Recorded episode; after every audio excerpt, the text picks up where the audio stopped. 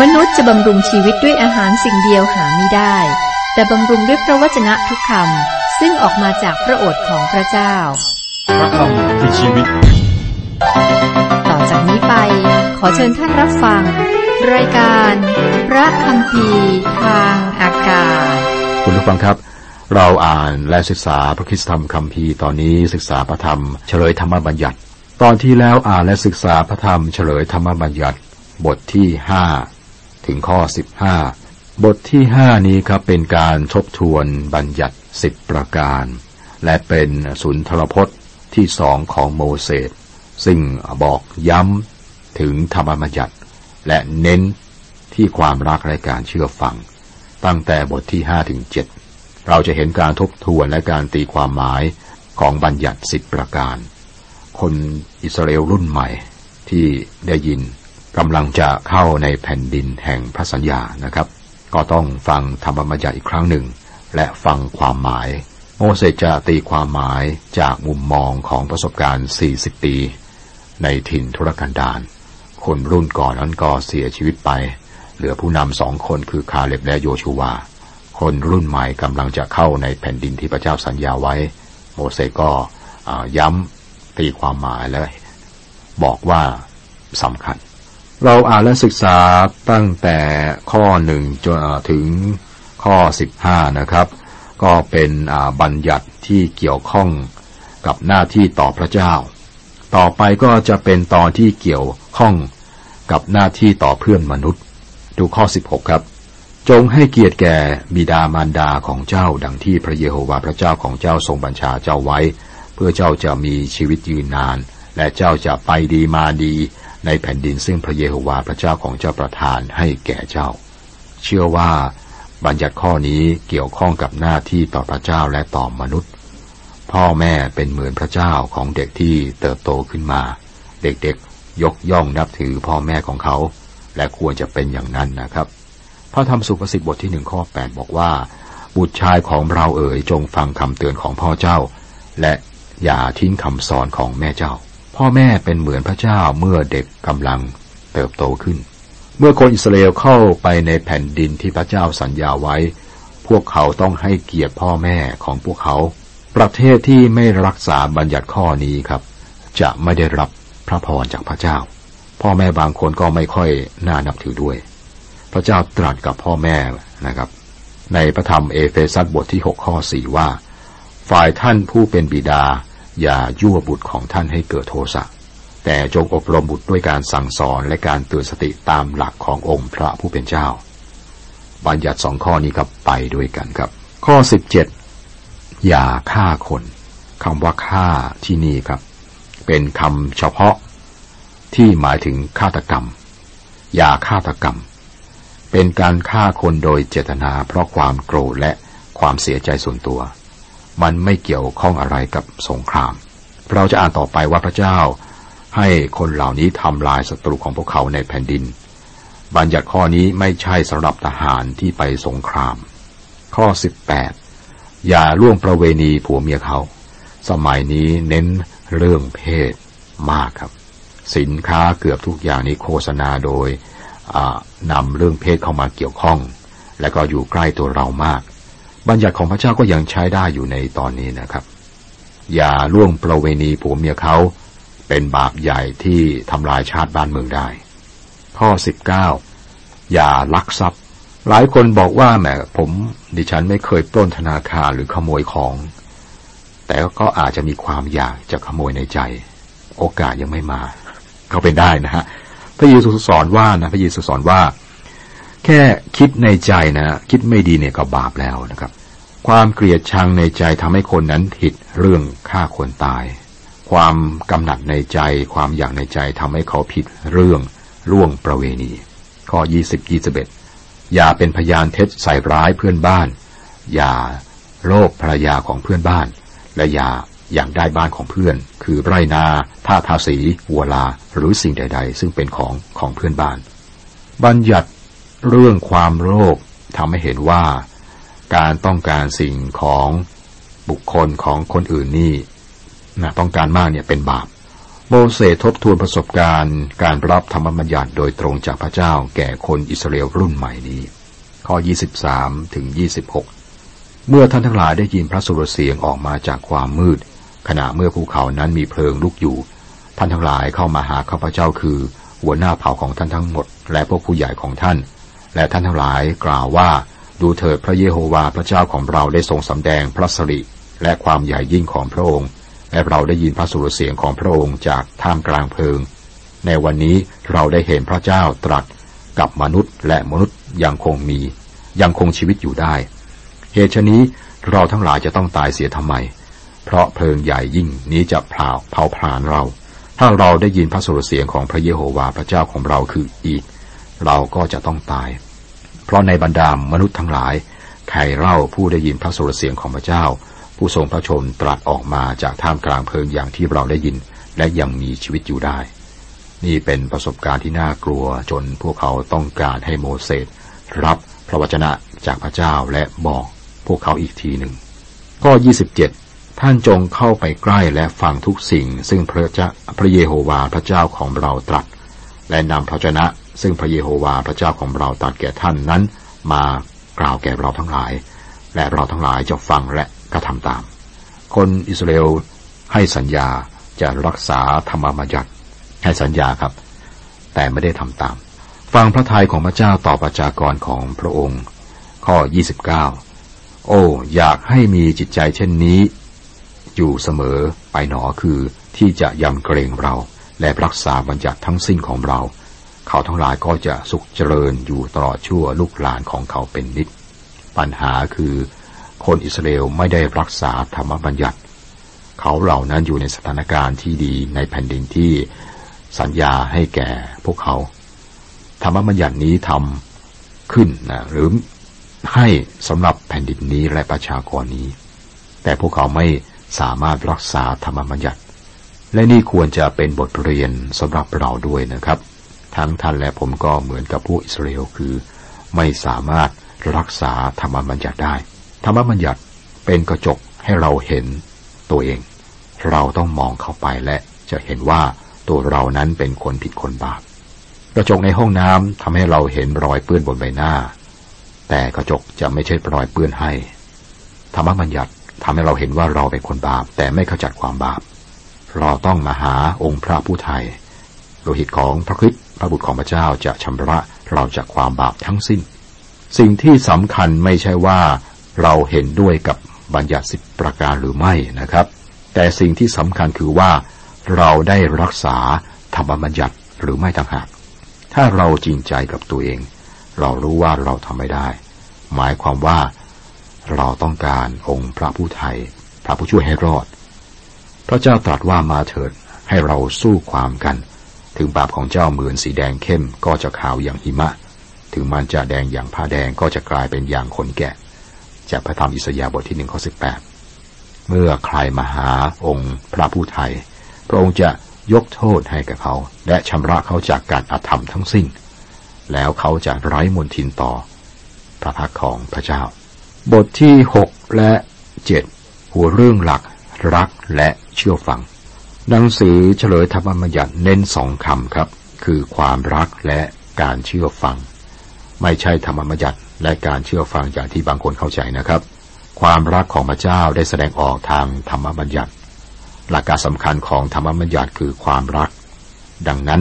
หลักการของพระกิตติคุณเองได้แสดงออกในเฉลยธรรมบัญญัติ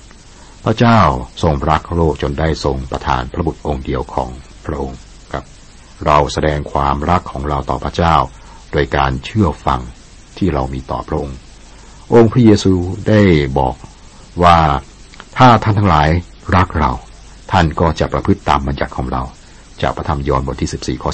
15 นี่ยังเป็นเครื่องพิสูจน์ในปัจจุบันนี้นะครับ ถ้าเราบอกว่าเรารักพระองค์ เราก็จะต้องทำตามบัญญัติของพระองค์ ความรอดเป็นเรื่องของความรักหนึ่งยอห์นบทที่4ข้อ19 บอกว่า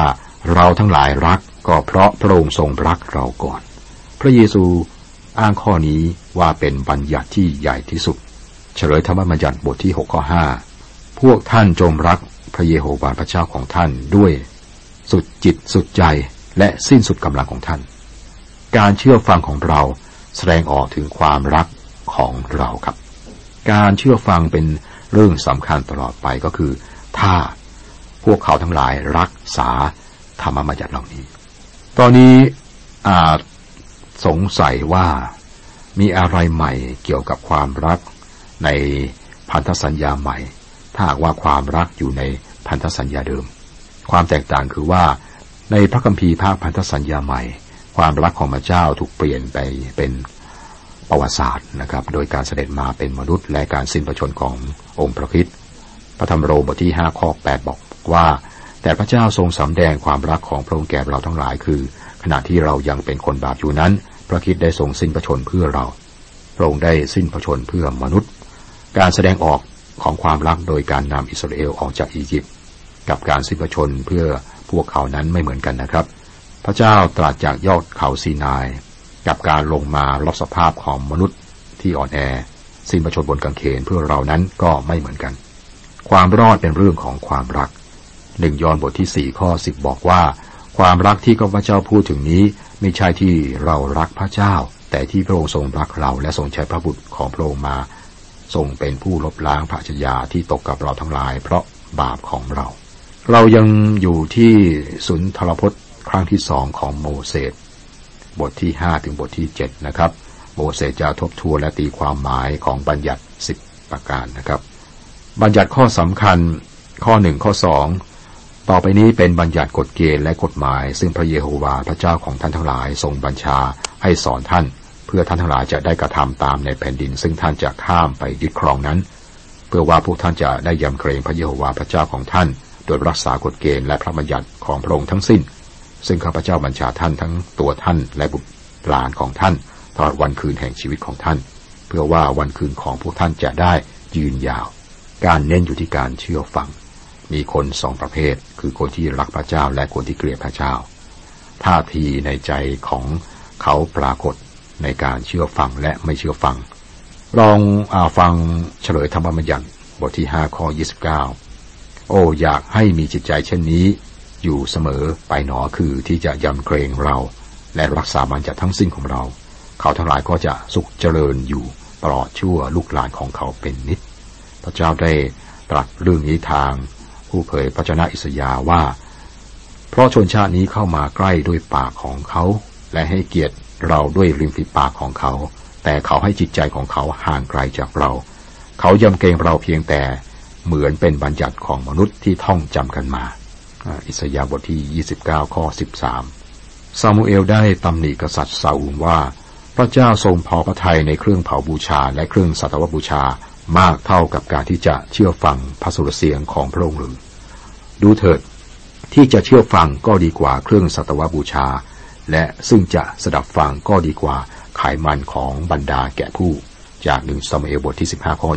22 เมื่อพระเยซูเจ้าแต่งตั้งซีโมนเปโตรพรงถาม เพียงคำถามเดียวนะครับ ถามว่าซีโมนบุตรยอนเอ๋ยเจ้ารักเราหรือยอนบทที่ 21 ข้อ 16 เรื่องที่ยอดเยี่ยมที่สุดในสวรรค์ จะเป็นการได้เห็นองค์พระคริสต์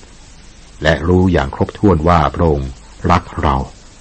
และว่าพระองค์ประทานพระองค์เองเพื่อเรา แต่สิ่งที่ดีที่สุดรองลงมาก็คือว่า เราจะรักทุกคนและทุกคนจะรักเรา นั่นจะทำให้สวรรค์เป็นสถานที่ยอดเยี่ยมมากครับ ข้อสามโอ้คนอิสราเอลทั้งหลาย เหตุฉะนั้นขอจงฟังและจงระวังที่จะกระทำตามเพื่อพวกท่านจะไปดีมาดี และเพื่อท่านทั้งหลายจะทวีมากยิ่งนักในแผ่นดินที่มีน้ำนมและน้ำพึ่งไหลบริบูรณ์ ดังที่พระเยโฮวาห์พระเจ้า แห่งบรรพบุรุษของท่านได้ทรงสัญญากับท่าน พวกเขาได้สัญญาที่จะรักษาธรรมบัญญัติทั้งสิ้นของพระเจ้า แต่พวกเขาทำไม่ได้ พวกเราในทุกวันนี้ก็ทำไม่ได้เช่นกัน เรามาถึงข้อที่นักศาสนศาสตร์หลายท่าน ถือว่าเป็นข้อความทางหลักข้อเชื่อที่สำคัญที่สุดในพระคัมภีร์นะครับ ข้อสี่โอ้คนอิสราเอลจงฟังเถิด พระเยโฮวาห์พระเจ้าของเราทั้งหลายเป็นพระเจ้าเดียวคำว่าพระเจ้าในข้อนี้ครับ คุณผู้ฟังครับคำว่าพระเจ้าในข้อนี้เป็นพหูพจน์ ซึ่งในภาษาเฮบรู ถ้าไม่ได้ให้จำนวนไว้ ก็จะมาถึงจำนวนสามดังนั้นข้อนี้บอกว่า พระเยโฮวาองค์เดียวทรงเป็นพระเจ้าตรีเอกานุภาพ คือมีสามพระภาค คนอิสราเอลอยู่ท่ามกลางประเทศที่ไหว้รูปเคารพ พวกเขานับถือพระเจ้าหลายองค์ สิ่งที่คนอิสราเอลต้องบอกโลกคือว่าพระเจ้าองค์เดียวมีสามพระภาค ในสมัยนี้ครับคนไม่เชื่อว่ามีพระเจ้า ก็ต้องบอกถึงพระเจ้าตรีเอกานุภาพ คือพระเจ้าพระบิดา พระบุตร และพระวิญญาณบริสุทธิ์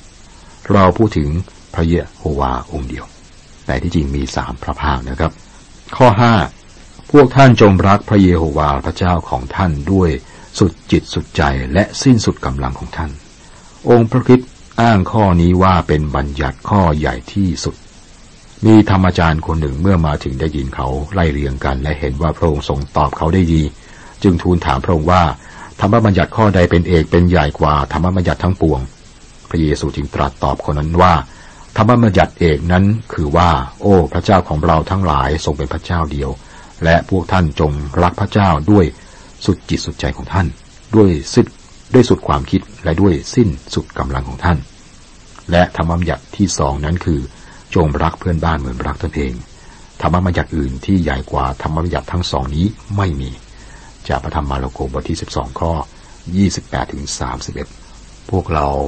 หลายคนต้องยอมรับว่าเราทำไม่ได้ครับ เราไม่ได้รักพระองค์ด้วย จิตสุดใจ อันนี้ผมเองต้องสารภาพทำไม่ได้ แต่อยากทำต้องพูดร่วมกับอาจารย์เปาโลบอกว่า ดูก่อนพี่น้องทั้งหลาย ข้าพเจ้าไม่ถือว่าข้าพเจ้าได้ช่วยไว้ได้แล้ว แต่ข้าพเจ้าทำอย่างหนึ่งคือ ลืมสิ่งที่ผ่านพ้นมาแล้วเสีย และโน้มตัวออกไปหาสิ่งที่อยู่ข้างหน้า ข้าพเจ้ากำลังบากมัน มุ่งไปสู่หลักชัยเพื่อจะได้รับรางวัล ซึ่งในพระเยซูคริสต์พระเจ้าได้ทรงเรียกจากเบื้องบนให้เราไปรับพริปีบทที่สามข้อสิบสามสิบสี่อยากจะบอกว่ารักพระเจ้าหวังว่าจะรักพระองค์มากกว่าที่รักอยู่นะครับ ในปัจจุบันรักมากขึ้น และนี่คือสิ่งที่พระเยซูถามเปโตรว่าเจ้ารักเราหรือ ผมคิดว่าพระองค์คงจะถามเราด้วยคำถามเดียวกันนี้นะครับ เราต้องนั่งที่พระบาทขององค์พระคิดและก็รู้จักพระองค์จึงจะรักพระองค์ได้ พระองค์งดงาม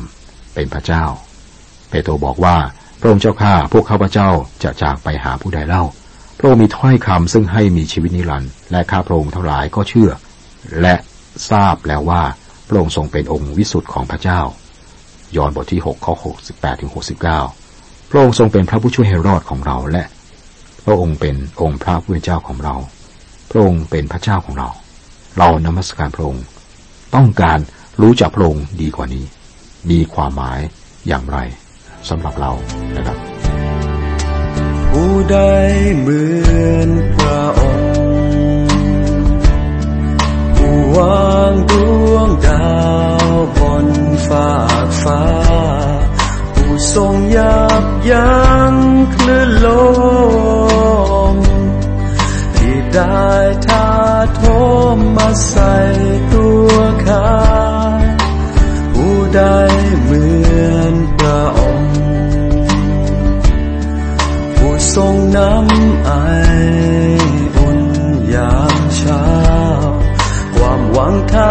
สิ้น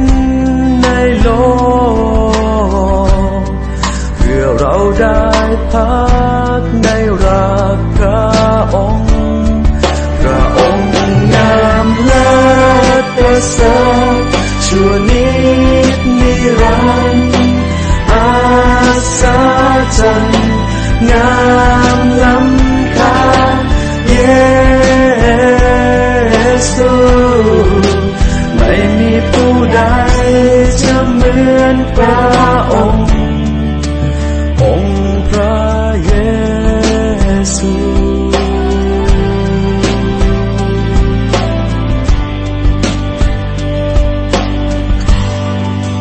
ยามตา